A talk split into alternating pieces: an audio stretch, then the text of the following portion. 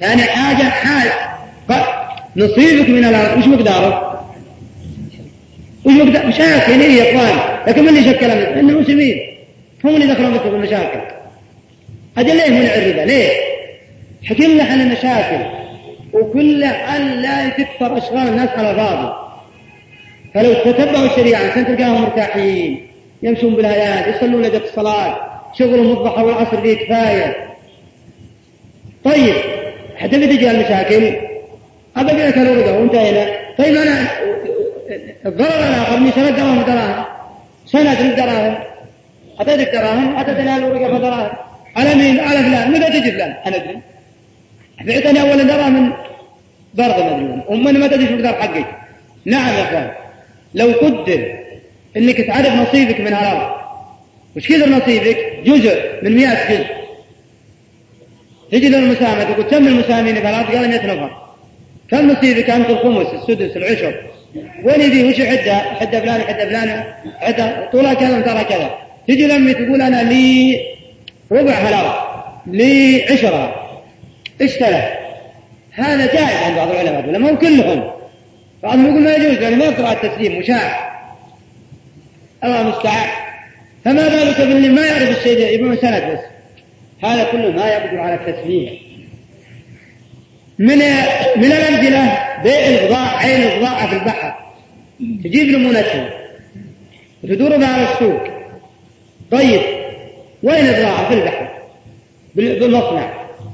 ها؟ وش وش قال كذا قماش كذا سيارات كذا. طيب سلمها لي.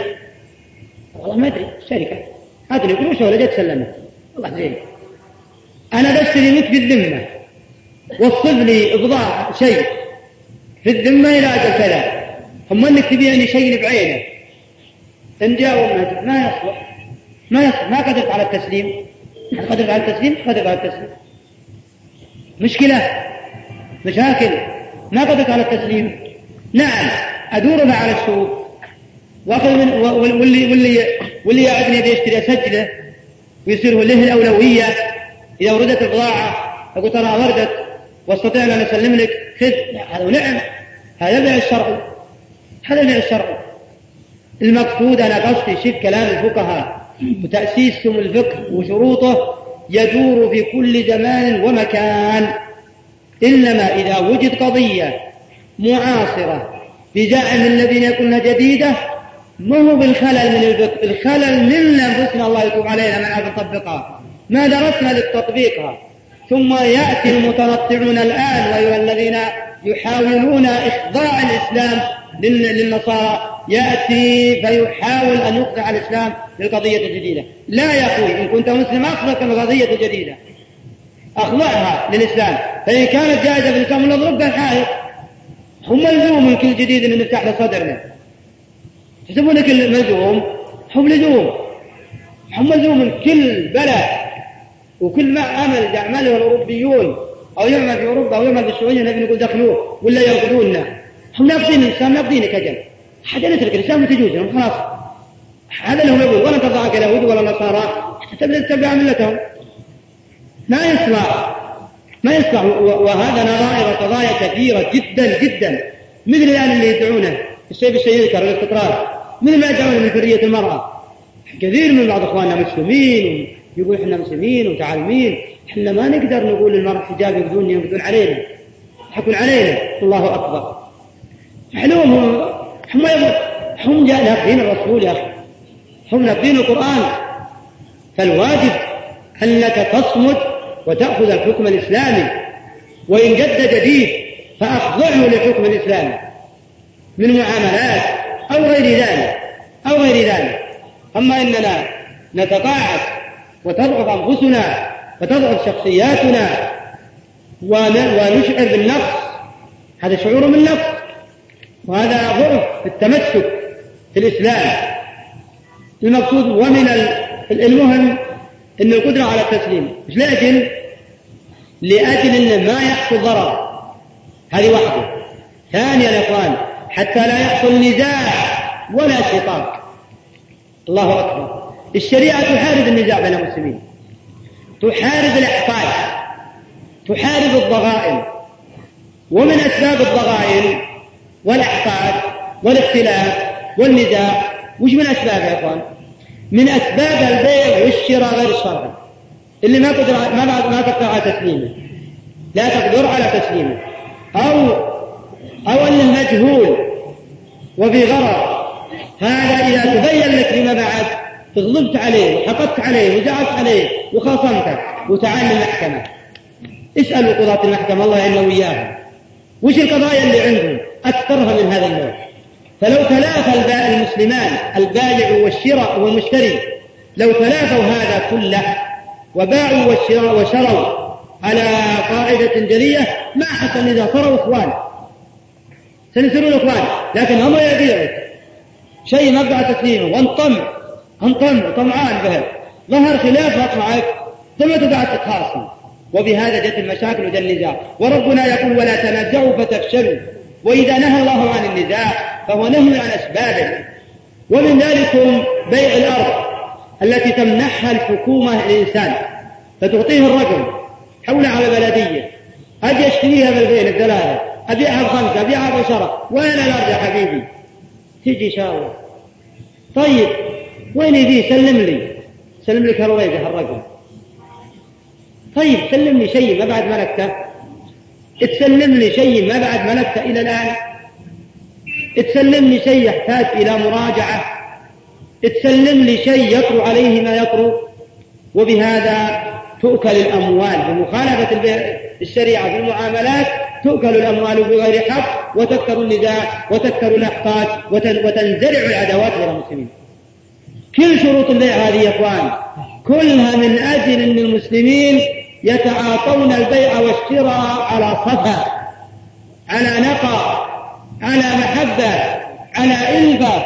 لا نزاع ولا شقاق.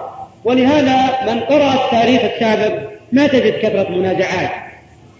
ولا تجد كثرة خصومات. خصوصا والشراء لأنه ما باع وشراء ولا شيء واضح. لا شيء واضح. يروى بعض السلف باع له بعيد يوم راح المشتري ولا ولا خف البعيد حفرة نقرة. وما حقه ردة. قالوا كيف؟ قال نعم. سمعت رسول الله صلى الله عليه وسلم يقول من غشنا فليس منا. ما بالك باللي يبيع السيارة خربانة خبطته يبيعها 10000 ويتحتاج إلى تصنيف 10000 دار عنها. أو أو مبنى أو غيره.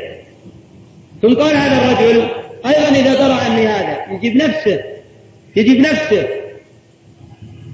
في أحد التجار المسلمين السابق أرسل خادمة يتجر سكر ويوم وصل ديرة السكر سمع أن السكر بالأسواق قليل.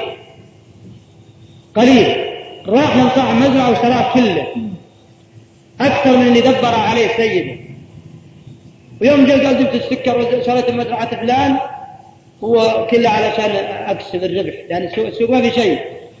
لأن السوق ليس فيه شيء. قال لا ما أمرتك بهذا. ما أمرتك تغتنم الفرصة ولا أمرتك تغتنم غفلة الناس. اشتر لنا قدرت لك وعلمه قلت ما في شيء. ارجع لمه علمه الآن. إن أجازك ولا رد عليه واشتري المقدار اللي ندبرك عليه. فرجع لمه قال لا هو لك بعتك سواء السوق بشيء أو السوق بشيء. هكذا الصفاء أما اليوم البيع والشراء اغتنام فرصة المسلم. لا يبالي. يجعل فيما بعد ويغضب. لا يبالي يحقد أو ما يحقد. لا يبالي يخاصم أو ما يخاصم من هذا بهذا السبب تشتت قلوب المسلمين. وبهذا السبب سبب حصل النزاع والشقاق. وبهذا السبب وجد العدو المدخل الواسع على المسلمين. وفرقوا بينهم.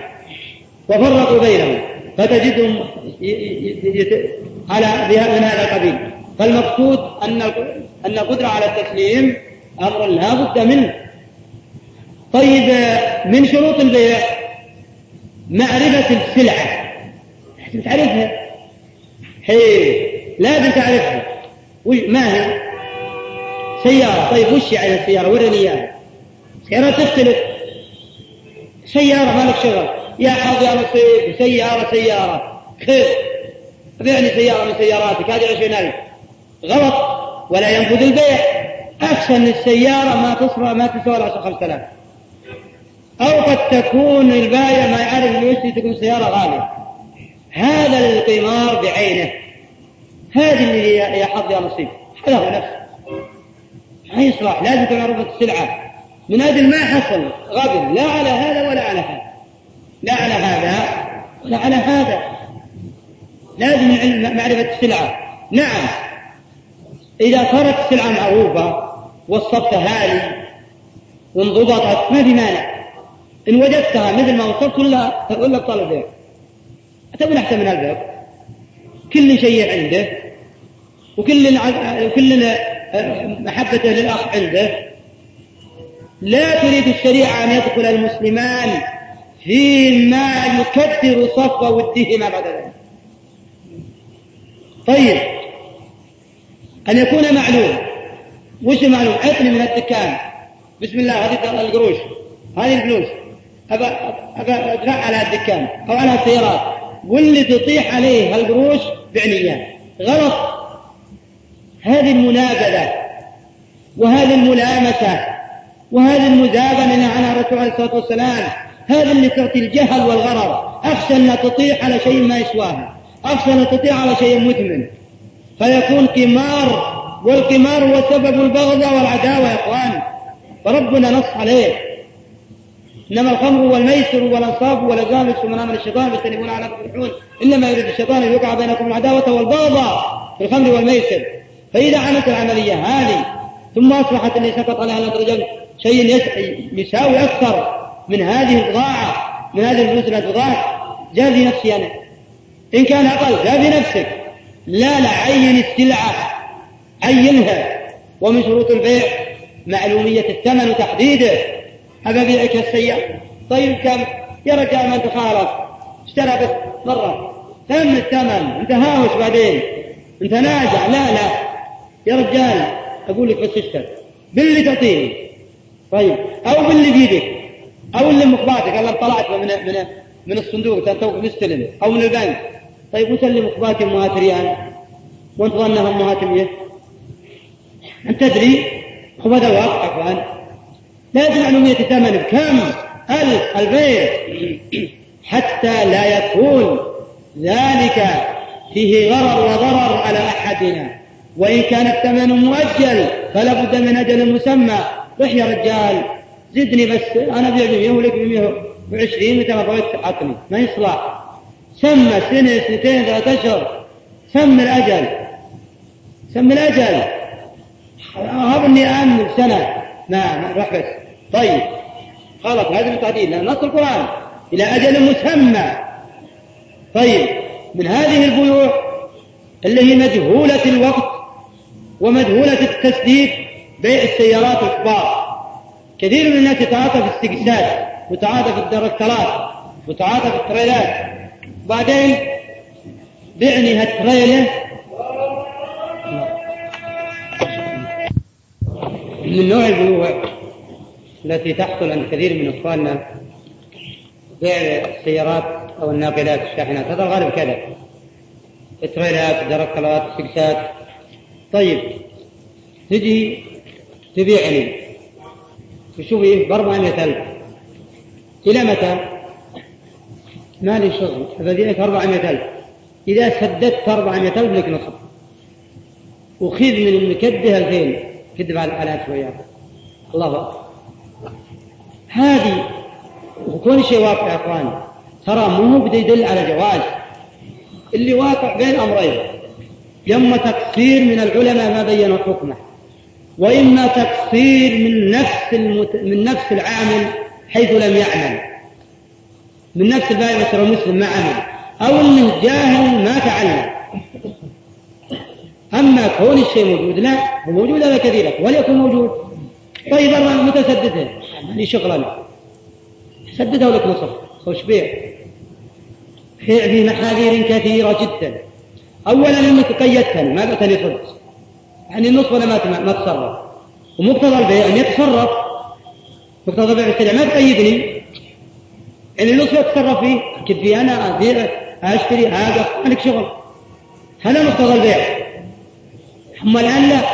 ثانيا إنك سلفتني النصف السيارة وسددتها من أجل أني أكد لك راغبني. وهذا ضرر عليك لأن كل قرض جر منفعة فهو ربا. سلفتني لله. سلفتني ورقة تبيعني نصف السيارة. فلما جاءك بأسرترين أعطيها ولا ما أعطيت ثالثا ان تحديد تسديد الثمن. مؤجل مؤجل غير مسمى. وش اللي يترتب على ذلك؟ يترتب على ذلك أمور. أضرار الطرفين. فلربما إن نفس البايع نفس البايع يتضرر يروح هذا ويكسر السيارة ويخربها يقول انت راني سيارك هذه سيارك ما شيء إي لأن السائق إيش يقول؟ ما علينا. زالت ونقبت وهذا واقع ذكره لنا بعض المتعاملين يقول حصل علينا كثير. يلبوهم وصدموهم ويجزعون عند بيوتنا هذا اللي ولا ما بعت حر بعتها زمن بذمته. حتى أني عارف إنه حلال ويتصرف فيه. ولا في الشرع. حقكم مجال اللي خالف الشرع هذه طريقته. طيب ثانيا نفس اللي شاري قد يحصل عليه ضرر يمكن المسكين يتعب. أربع سنين خمس سنين ويكل. هو يوم عشرين والمكدل زينه. المقدم اني حصل 400 ظرف ستة أشهر. لكن اطلبت اطلبت هذا مو أمر واقع الأسواق بإذن الله توبيت وتدبير وتكوين. تارة تكثر الحركة وتارة تضرب وتارة تقل كما هو المشاهد. القديم زمان كذا مو بس اليوم. فربما إنك تبتل يبتل يسحب تريلا ما حصلت تسديد هذا تضرر وأنت استنفعت على السيارة. ولأجل هذا ولأجل هذا وهو انتفاع أحد الطرفين دون الآخر أو تضرر أحد الطرفين دون الآخر منعت البيوع المجهولة وبيوع الغرر ومنع الربا. فالمقصود ان البيوع المحرمة كثيرة يا إخوان. ما يعرفها إلا المحتاج.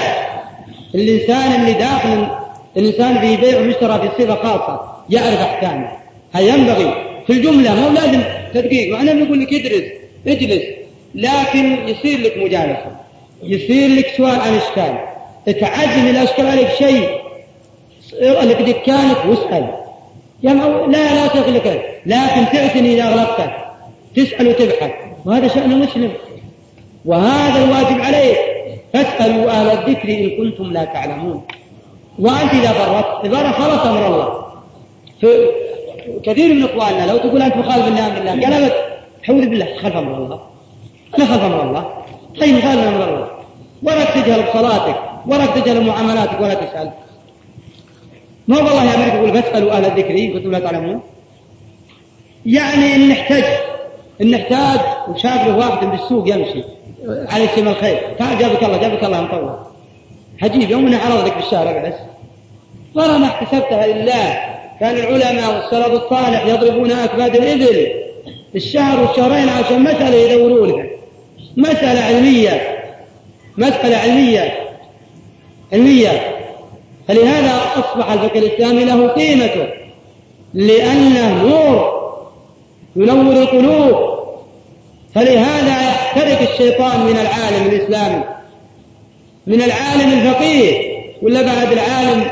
كل على حسب حاله. لكن اللي يعرف الأحكام الشرعية على أصولها لأنه نور والنور يحرق الشيطان. أو من كان ميتا فأحييناه وجعلنا له نورا يمشي به بالناس كما مثله في الظلمات. ليس بخارج منها. ليس بخارج منها. وش النور؟ نور العلم. العلم والإيمان. وش الظلمة؟ الجهل. فلهذا شبه الجهل بظلمة الليل. الليل ظلمة محسوسة على العيون. والجهل ظلمة على القلب نستجيب بالله. والنور واللمبات والشمس والقمر نور للعين والعلم الشرعي نور للقلب. وفي الجهل قبل الموت كموت لأهله وأجسامهم قبل القبور قبور. فلا بد ما في ما في إلا بالعلم الشرعي. ويتفقه الناس بذلك. وبالعلم الشرعي تنضبط العبادات والمعاملات. وبالجهل الفقه وبجهل الفقه الإسلامي تنزلع الأحقاد والضغائن فتحصل الفرق ويحصل الاختلاف وتذهب الريح ويفشل الناس. هذا هذا هو واقع المسلمين اليوم. على كل حال من البيوع المحرمة كثيرة جدا. جدا يعني كثير. وهناك قواعد يشير إلى كل ما في غرض وكل ما اختل في شرط من الشروط وكل ما في جهل. ومن الأوقات المحرمة بعد النداء من الجمعة النداء الثاني. إذا أذن التالي من يوم الجمعة حرم البيع والشراء. ومن البيع البيوع المحرمة المحرمات لا يجوز لمسلم أن يستوردها ولا أن يعين على استيرادها. ومن باع بها واشترى فبيعه باطل وماله مهدر حينما تغفر عليه الولاية كما هي تعلن عنه كثير من ما يتصل بالمخدرات. وكما أعلنت وزارة التجارة الأيام عن المصور عن الملابس التي فيها صور التي فيها صور وأنذرت بأنها ستصادرها وكما أكدت وزارة المالية على دمارك هذا شيء المجتمع الإسلامي جزاهم الله خير. وزادهم من هذا الخير وشجع وزارات الأخرى. وهذا هو الذي ينبغي لنا أن ندعو لهم بالتوفيق وأن يوالوا الأعمال. من هذا القبيل لتصفو المعاملات. ولا, ولا تفكرون أن البيع والشراء على الحرية الشرعية. إيه ترى ما الحرية الزائدة لا الشرعية. إلا يزيد الناس رخاء. وهذا أمر محسوس من قديم الزمان وقراءة التاريخ. متى تركت التجارة على قواعد الشريعة؟ صار أكثر رخاء. يعني كل يتجر كل يورد كل يبي ومتى تدخلت القيود وتدخلت الكلمات الزائدة مثل كلمة الاستغلال من الاستغلاليين التجار. تلقاه يومي بسبحته حصر يومي بسبحته مصاغ عقاله أفقر ما ما عنده شيء. التجار الاستغلاليين أنت سويت إيش عملت؟ التاجر ورد وباب وأمن تسبب بتأمين الطريق ووصوله والتاجر قاول الشركة وجابت بضايع. ونشرها في سوق المسلمين. وش اللي محتاج يجلس محتاج يجلس. ما حد المغصوب ما لا تستهي أنت له غير الكلمات الشوية الخربانة ولهذا ولهذا مما قاله بعض وزرائنا جزاهم الله خير وهدى وهداهم إلى صراط المستقيم وشجعهم وزادهم من الخير. هذا حق علينا. ولا نقول انهم معصومون فيهم ما فيهم. لكن الواجب علينا الدعاء. الدعاء لهم ولمن ولكل من تولى أمرا من أمور المسلمين. قال لما قال أحد الناس إن الاسعار مختلفة في الاسواق فمنهم من يبيع بريال ومن يبيع بعشره جاب جواب سديد يوافق الشريعة. قال السوق مفتوح في سوق من الاسواق مسدود دونك؟ مسدود دونك؟ روح اشتر من الرخيص روح اشتر من الريال. خلوا بعشره مسألة تحديد. مسألة تحديد. هذا يقيد هذا فيه ما فيه هذا في خلل طلب من الرسول التسعير فقال إن الله هو المسعر أرجو أن ألقى الله ولم وليس لأحد عندي مظلمة. في الاسواق مفتوحة يا أخي له كاسر أبواب المماكسه موجودة. آه، اشترط الغبن ترى منك صرت مغبونه برده. لك اذا شرطت الغبن بأكثر من بعد الشيء اللي عاد معروف عند عند عند الفقهاء. في المقصود ان التاجر الذي استعمل التجارة المسلمة صدق فيها وتقيد في التجارة المباحة هذا مقرون بالمجاهدين في سبيل الله. وهذا له الأجر والثواب. في الحديث من جلب سلعة على سوق المسلمين فباعها بسعر يومها. كذا والله نسيت الحديث. كان كأنه تصدق به. وفعلا يعني ظهر نحو هذا المعنى. أو أنك المجاهد في سبيل الله. فعلا أخيه الإنسان أنك تجد شيء. لا الدراهم حبيبي. خلي بمقاتك ألف ريال. لكن ما وجدت خبزة تأكلها. ما تشتريها بمئة. لا لين الناس واقعيين على واقع على ما أشهد عليه الإسلام. وكل ما ما فتحت وسائل التجارة وكثرت الوسائل خاصة البضائع ولله الحمد الناس يتنافسون. كل يبيع باللي يناسبه. ولا مناسب ولا تورط. ما حد ما حد أجبرك. ما حد أجبرك. ومن المحرم. مثل ما سمعنا بيع المحرم صور المجسمه المخدرات الدخان كل هذا محرم. إذا صار محرما عليك بيعه فثمنه حرام عليك واستيراده حرام عليك مثل مثل ما تبيع شيء على على من يستعين على معصية الله حرام عليك أيضا.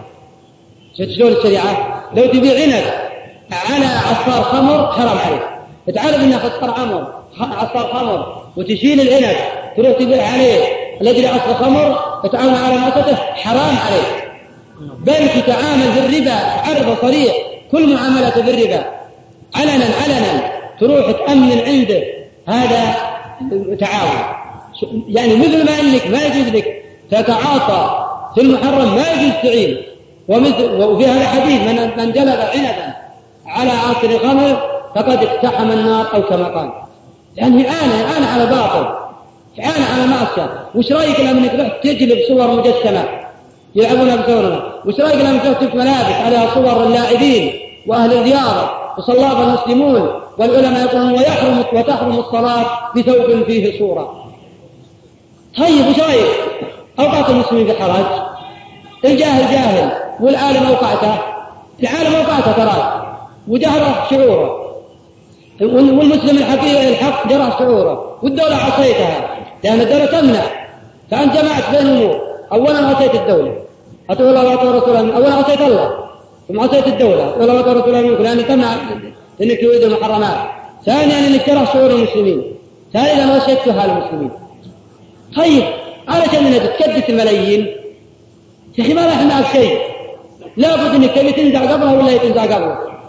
وإذا مش النتيجة من التعاطي في المحرمات فالمقصود إن المعاملات واضحة بالشريعة واضحة جدا. فخلاصة فألخص ما يأتي. اولا على كل مسلم أن يشرح صدره للمعاملات في الاسلام وأن يعتقدوا أنه سيجد فيها الحل لأي قضية مستوردة في المعاملات. ثانيا لا يلتفت للدعايات المضللة التي تقول المعاملات المدنية حسب البيئة والمحيط. حسب البيئة والمحيط لأن الناس أعلم بسوء. وقد قدمت هذا وعرفنا ولله الحمد والمنة. فلا يصح لمسلم وإن تشكك أو تردد أو دخله أدنى ريب أو ظن أنهم قائل أنهم مصيبون بأن حكم القانون في المعاملات أحسن من حكم الله فهذا هو الكفر بعينه والردة عن الإسلام. أفحكم الجاهلية يبغون ومن أحسن من الله حكما لقوم يوقنون. ويقع في ذلك كثير من الناس متساهلين. لا نحملهم على الاعتقاد. كثير من الناس في بعض المسائل قد يطلب النظام إذا عرف أن بعض الأنظمة فيها شيء أو فيها شيء من المخالفة أو ربما يقال لها هي المحكمة الشرعية أو القاضي الشرعي فيقول لا يا رجال هي قول اللي يحكم القوانين بالسنات وأنت حاكم برا القوانين هذه السعودية ما عندها الحكم الشرعي يقول القانون برا. إذا اعتقد هذا جائز فهذا الكفر ولو لم يتحاكم بالفعل. وإن تساءل فهو, فهو كبيرة وفسق ومن لم يحكم بما انزل فأولئك هم الكافرون ومثل من حكم من حكم ما, ما, ما لم ينزله الله. لكن القاضي الشرعي الذي تلمه محتسب. قال الحكم الشرعي ذلك اجتهد لك القاضي أنت على أجر لأنك تريد الفقه الإسلامي وهو على أجر أخطأ وعلى اجره نصاب ولو أن القضاة هم معصومين. ولو ان يحصل من خطأ لكن هذا القضاء الشرعي اللي عندك تبي في العلماء الاولين ماتوا وين وين هو؟ هذا الموجود عندك لكن إذا من أخطأ قاضي يحملك تندفع إلى إلى أنك تضعف إيمانك أو إسلامك أو تشكك في شريعتك. الله أكبر. الله أكبر. فنسأل الله سبحانه وتعالى الثبات نسأل الله الثبات ونسأله الإيمان في العبادات والمعاملات ونسأله التوفيق لولاة الأمور صغيرهم وكبيرهم. ونسأله جل وعلا أن يرزقهم البطانة الصالحة تعينهم إذا ذكروا وتذكرهم اذا نسوا ونسأله سبحانه وتعالى أن يوفقهم لتطبيق الأحكام الشرعية في جميع مجالات الشريعة معاملات وعبادات. ونسأله أن يعينهم على حمل الناس عليها كما هو شأن الولاة الولاية المسلمة. فإنها تحمل الرعية على العمل بالشريعة الإسلامية. هذا هو شأنها من وقت الرسول عليه من إمامهم من إمامهم الرسول عليه الصلاة والسلام إلى ما نحن فيه في بلادنا. ولله الحمد والمنة. وصلى الله وسلم على نبينا محمد.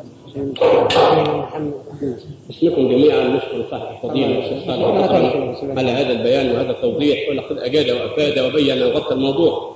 ولم تعد هناك حجة لإنسان ولا عذر لمسلم يتعامل بأي عمل يغضب الله سبحانه وتعالى. وفي الحقيقة أيها الأخوة المسلمون الإنسان فينا إما تاجر أو مشتري وما ما من يوم يمر على واحد فينا إلا ويشتري شيئا أو يبيع شيئا. فالتاجر أحيانا يكون مشتريا والمشتري أحيانا يكون تاجرا والناس يحتاجون بعضهم إلى بعض. خلقهم الله سبحانه وتعالى. فيهم الغني وفيهم الفقير وفيهم القوي وفيهم الضعيف وفيهم الحاكم وفيهم المحكوم. حكم أرادها الله سبحانه وتعالى ليساعد الواجب الفاقد ويساعد الواقف الراقد. ولذلك خلقهم. وفي الحقيقة إن الله سبحانه وتعالى حينما يحل شيئا يبارك فيه. وإذا حرم شيئا نزع البركة منه. فلقد أحل الله البيع لأن البيع لا يستغني عنه الناس. فصاحب البضاعة لا يستقل بها ولا يستطيع أن يعيش دون أن يبيع للناس شيئا لأنه لن يأكل بضاعته وحده وصاحب المال لا يستغني عن صاحب البضاعة لأنه كيف؟ هل يأكل المال؟ لا يأكله. فالناس محتاجون بعضهم إلى بعض. والله خلقنا نحتاج بعضنا إلى بعض لهذا الغرض. فواجب على المسلم بعد ما سمعنا هذا أن يلاحظ لقمة العيش الذي يأكلها ولا بد أن يطهرها من كل شائبة ومن كل أي أثر يغضب الله سبحانه وتعالى. واجب على الإنسان فينا أن يتحرى الدقة فيما يأكل وفيما يلبس وفي تجارته. وفي الحقيقة لقد وعد الرسول صلى الله عليه وسلم التاجر الصدوق فقال آه، التاجر الصدوق مع النبيين في الجنة. وقال في حديث آخر ما معناه؟ من باع بسعر يومه فكأنما تصدق به. يبشر رسول الله صلى الله عليه وسلم التجار الصادقين في معاملاتهم الذين لا يحتكرون البضاعة ولا يستغلون حاجة الناس وعوز الناس ويتحكمون في مصائر العباد لأنهم بذلك يكونوا خاطئين ولأنهم بذلك يتحكموا في أرزاق الناس. فالله سبحانه وتعالى وضح لنا الطريق والرسول صلى الله عليه وسلم بين هذا السبيل فعلى التاجر دائما أن يتحرى الدقة فيما يبيع وأن يبتعد عن الغش وكل ما حرم الله سبحانه وتعالى حسب ما وضح صاحب الفضيلة ولقد وردت إلينا بعض الأسئلة حول الموضوع نتوجه لصاحب الفضيلة أن يتفضل بالإجابة عليها مشكورا نسمعها وليس بلازم أيوه معلش آه، ما رأي فضيلتكم في رفع وزيادة أثمان السلع إذا كثر عليها الطلب؟ هذا السؤال الأول. هذا سبق الجواب سبق الجواب عليه والإشارة إليه. سعر يومها سعر يومها هذا بيد الله. ما ما زاد السعر إلا أنها مطلوبة. لو بدل يعني من حقه أن يزيد في السعر إذا وجد الناس مضطرون إليها؟ ليس من حقه الاحتكار كما أشرت إليه حتى يتحين فرص الحاجة. وإنما من حقه إذا زادت السلعة في الخارج أو زاد الاستهلاك أو زادت السلع في نفس اليوم فما مانع من الزيادة بدون غش ولا كذب ولا خديعة لأنه لم يبع برأس ماله وما قال أعطنا حسب رأس مالك ويقول أعطنا السلعة وهذه السلعة تسوى في السوق كذا فما المانع؟ أما إذا قال أما إذا قال أما إذا قال بمكسب ريالين على رأس مالك فهذا لا يجوز يزيد أكثر مما قال أو قال هذا رأس مالي فلا يجوز يكذب أما أن يبيع بسعر يومها فالأسواق هكذا من قديم الزمان وحديثه تهبط وتزيد وتنقص ولهذا في الحديث بسعر يومها نعم آه، هل آه، هل ثبت كما سمعنا اللي ما يقرأ هو كونك تمسك السلعة حتى تتحين تتحين عوز الناس وحاجاتهم وحاجاتهم. أو أو ربما طريقة أخرى تجمع اللي بالسلع اللي بالسوق كله. تجمعه لتقل يرجعون إليك فتتحكم عنه هذا يأتيك الخطر من ناحية الاحتكار لا من حيث السعر. وهذا هو شرع شاة بدرهم بدينار ثم باع ثم باعها بدينارين. ثم شرع الرسول شاة بدينار فأتاه بشاة ودينار ولا أنكر عليه. قال بارك الله لك. لو بات لو بات وشرت لانقلبت لك الأرض لانقلب لك التراب ذهب. هل ثبت عن الرسول صلى الله عليه وسلم أنه جمع الصلاة في الحضر من غير عذر؟ سؤال ثاني من غير عذر لا. ما ثبت أنه جمع من غير عذر. جمع ولكن بعذر. جمع. لكن بعذر. يقول غير عذر. السائل يقول غير عذر. على قدر سؤاله. يقول لا ما جمع من غير عذر. هل ينعقد البيع في المسجد؟ على كل حال على خلاف بين العلماء. والبيع المسجد ليس محل للبيع. المسجد محل تجار للآخرة وخصص للاشتغال مع الله. في بيوت أذن الله أن ترعى ويذكر بها اسمه يسبح له بها بالغدو والآصال. رجال لا تلهم تجارة ولا بيع عن ذكر الله. فهو مخصص للخلوص مع الله جل وعلا. في سائر العبادات من صلاة وقراءة وغيرها. فلا ينبغي أن يشوب ذلك شائبا. كما أن الأسواق كما أن الأسواق نفس آه، قد لا تليق بها الصلاة. فإذا البيع والشراء بالمسجد حرام ولا يجوز. ويحسن لكن هل ينعقد ولا ينعقد؟ لا ينعقد على خلاف بين العلماء على خلاف بين الفقهاء. فمنهم من قال إنه لا ينعقد لأنه منهي عنه ومنهم من قال يأثم وينعقد. وعلى كل حال لو حصل في ذلك خلاف لا يخلصهم إلا القاضي. لأن القاضي الذي سيرتفعون إليه آه، سيرى آه، سيرجح أحد القولين ويحكم به. وما حكم به القاضي؟ مما فيه قولين فأكثر وقع حكمه خلاف لازم. لأن الكل له وجه رحمة الله عليه. كل له وجه اللي يقول ينعقد له وجه واللي يقول ما له وجه. والكل متفقون على أن يأتي. نعم. شكرا. هل لعبة هل لعبة الشطرنج حرام؟ وإذا كانت تسلية للوقت بدون فلوس فما الحكم؟ لعب الشطرنج حرام. ولو كان من دون فلوس. فإذا كان بفلوس اشتدت حرمته. بل بعض العلماء يعمم الحرمة في جميع الليسة في جميع الألعاب. حين لو نقول شيخ قد يسألونها بعض الحاضرين حتى الورقة. يعني عند بعض العلماء يشمل اللعب حتى الورقة. لأنهم يقولون هذه الألعاب لابد وأن تسبب شيئا من البغضة وفعلا حتى الورقة تسبب بغضة دائما يقولون أنت شاتمين متلاعنين دائما. نزل هذا أربع هذا أربع كذا أربع كذا فيحصل بين الشقاق والنزاع فإذا كان في فلوس إذا كان في فلوس ونقود صار أشد حرمة لأنه لا نأكل المال بغير حق. إذا كان في فلوس الله والتسلية فهذا لا يحصل. لأن المسلم والمسلم ما ينبغي أن يتلهى بما لا يعينه على ذكر الله. وقد قرر الشيخ الإسلام ابن رحمة الله عليه قاعدة قاعدة شرعية. فقال على عند الحديث كل لهو باطل. إلا ملاعبة الرجل أهله أو فرسه أو قوسه. قال هذه الثلاثة لا أخذ شيء. قالوا هذه الثلاثة أما الزوجة فلأنها تغض البصر وتحصل الفرج فهي تكف عن الحرام فملاعبتها تحصل بهذا الغرض. وأما الفرس والقوس فهو إعانة على جهاد سبيل الله وتعلم الكر والفر ثم قال رحمة الله عليه وكل ما يعين على تعلم الشرع أو كل ما يعين على الجهاد في سبيل الله فهو من هذا الباب هذه قاعدة الشيخ فهو من هذا الباب. إذا كان يعين على الجهاد في سبيل الله إذا كان المصلحة أكبر من النفس. ثم قال مثل الرهان على العلم لو تراهنا قلنا وش الحكم هذا في الصلاة؟ قلت جائز قلت أنا لا مو جائز قلنا لم تراهن على ذبيحة. قوه نسأل. هذا جائز. لأنه يحملكم على استخراج مسألة علمية شرعية تستفيدون. أما رهان على مسألة دنيوية فلا. لأنه من قبيل الأكل بغير حق وبغير مقابل. وبغير آه، وبغير مقابل. وألحق بهذا من نوع التسلية السباحة. وألحق بهذا المسابقة على الأقدام. المسابقة لأن كل هذا تعين. وفيها تقوية للبدن يعني تحريك للأعضاء لتحريك للعضلات.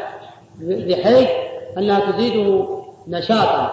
على كل حال الدخول في هذا الموضوع سيجرنا إلى الدخول في الرياضات كلها. والكلام في هذا واسع. قد لا يتسع له الوقت. قد يريد الحاضرون الصلاة وبقي سؤال نعم؟ كيف؟ رمي وقوس رمي القوس من السلاح تعلم الرماية. إرادة تعلم الرماية. والرسول حث عليه. قال له بني كان أن أباك كان راميا. وقال من تعلم الرياضة ثم تركها فقد أضاع نعمة نعم الله عليها أو كما قال. أو كما قال. فكل ما يعين على الجهاد في سبيل الله. لكن هنا قاعدة ثانية. لا بد من ذكرها عاد. ضروري من ذكرها. هو كل شيء يصد عن ذكر الله ويورث العداوة والبغضاء فهذا ممنوع. فلعب الفرس لاعب فرسك تمرنها. تلاعب دبابك تمرنها. تلاعب قوسك ترمي تحط هدف. هذا على ما في شيء. ما في بينك وبين أحد طرف ونزاع وشقاق. ولا ينهي هذا عن ذكر الله. لأنك تعين على الجهاد في سبيل الله وذكر الله وهذا يعين على الذكر. إنما مثل الألعاب اللي موجودة الآن مثل الشطرنج وسائر الكاميرات ومثل الكورة تطورت الآن إلى أن إلى أن احتوت على أمور كثيرة تنسي ذكر الله أو ربما أنها محرمة. فإذا أدت الأمور والألعاب إلى هذه الأمور كانت محرمة ولو كانت في أصلها مباحة قال بعض العلماء حتى الذي مباح في أصله اللي متفق على إباحته ثم أدى إلى محرم حرم. قالوا تعلم المفضول هنا معلومات جائزة مثل معلومات بعض المعلومات الجغرافيا وتعلم الزراعة وتعلم أشياء كثيرة جائزة. ويجب على بعض المسلمين يتعلمها ليسد حاجة المسلمين لكن إذا صارت بتصدك عن العلوم الشرعية اللي تعلمت بالأحكام اللي ترتب عليها الثواب. والسعادة في الدنيا قالوا حرام وهي جائزة. فإذا كان الأمر الشيء جائز تبي يصدك عن الواجب يلهيك عن الواجب ويضيع عليك شيء فاضل حرمها العلماء. فما بالك بما أصله في بما, بما في أصله في الكلام مما كراهة أو تحريم لازم المسلم. وأما القوة في البدن مطلوبة لكن أصل عمل المسلم كله قوة. كونك تقوم تروح تبي تبيع وتشتري تقصد بذلك وجه الله وتكد على نفسك وعيالك. أو تبي تشتغل حرفي عامل. أو تبي هذا هذا هذا عمل رياضة. هذا تقوية بدن.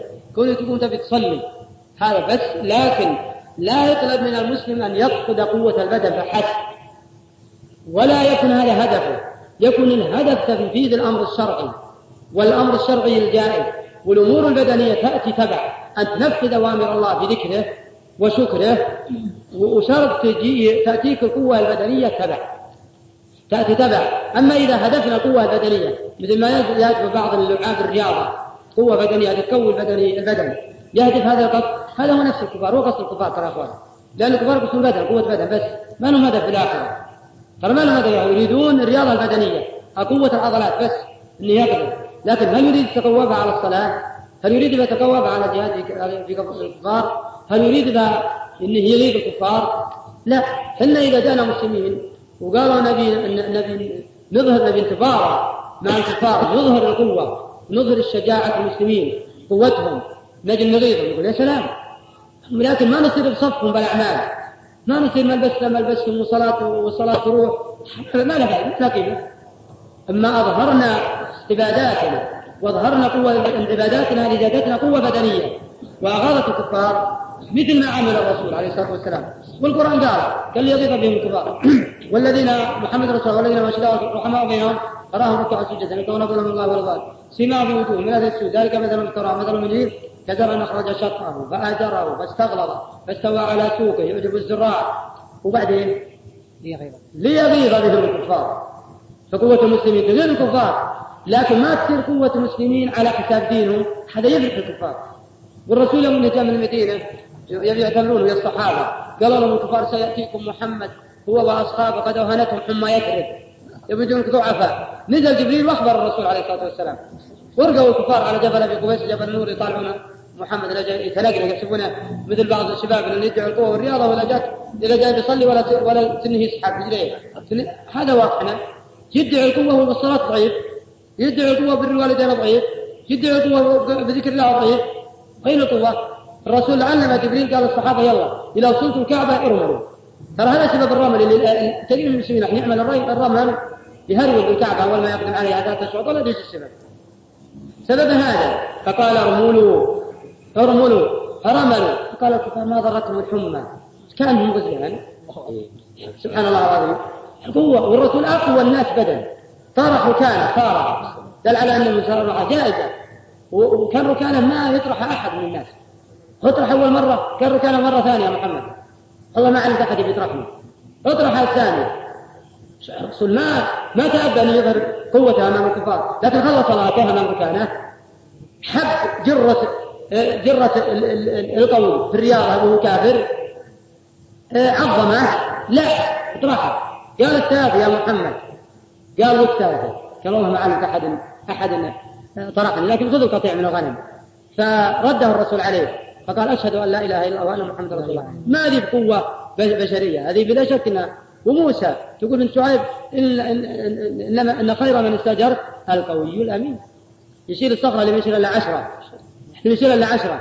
الأنبياء أقوياء والمؤمنين أقوياء. يقول أحد السلف الصالح فوق 100 سنة وتبلغ وثبة قال لما يتفاول الشافعي قال هذه جوارح حفظناها عن المعاصي فحفظت لنا قوانا حفظت لنا قوانا هاتوا الان أدنى شاهد من شياب الطائعين عوام المسلمين. خلوا بدون مؤاخذة يتسابقوا يا أحد الشباب الموجودين اللي مغرين بيحب الرياضة اللي يدعون انها قوة بدنية. خلوا يتسابقوا وياه. ولا تطارحوا وياه يتصارعوا وياه.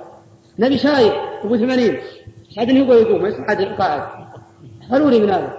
في الإسلام قوة معنوية. القوة المعنوية بإذن الله تزيد تنمي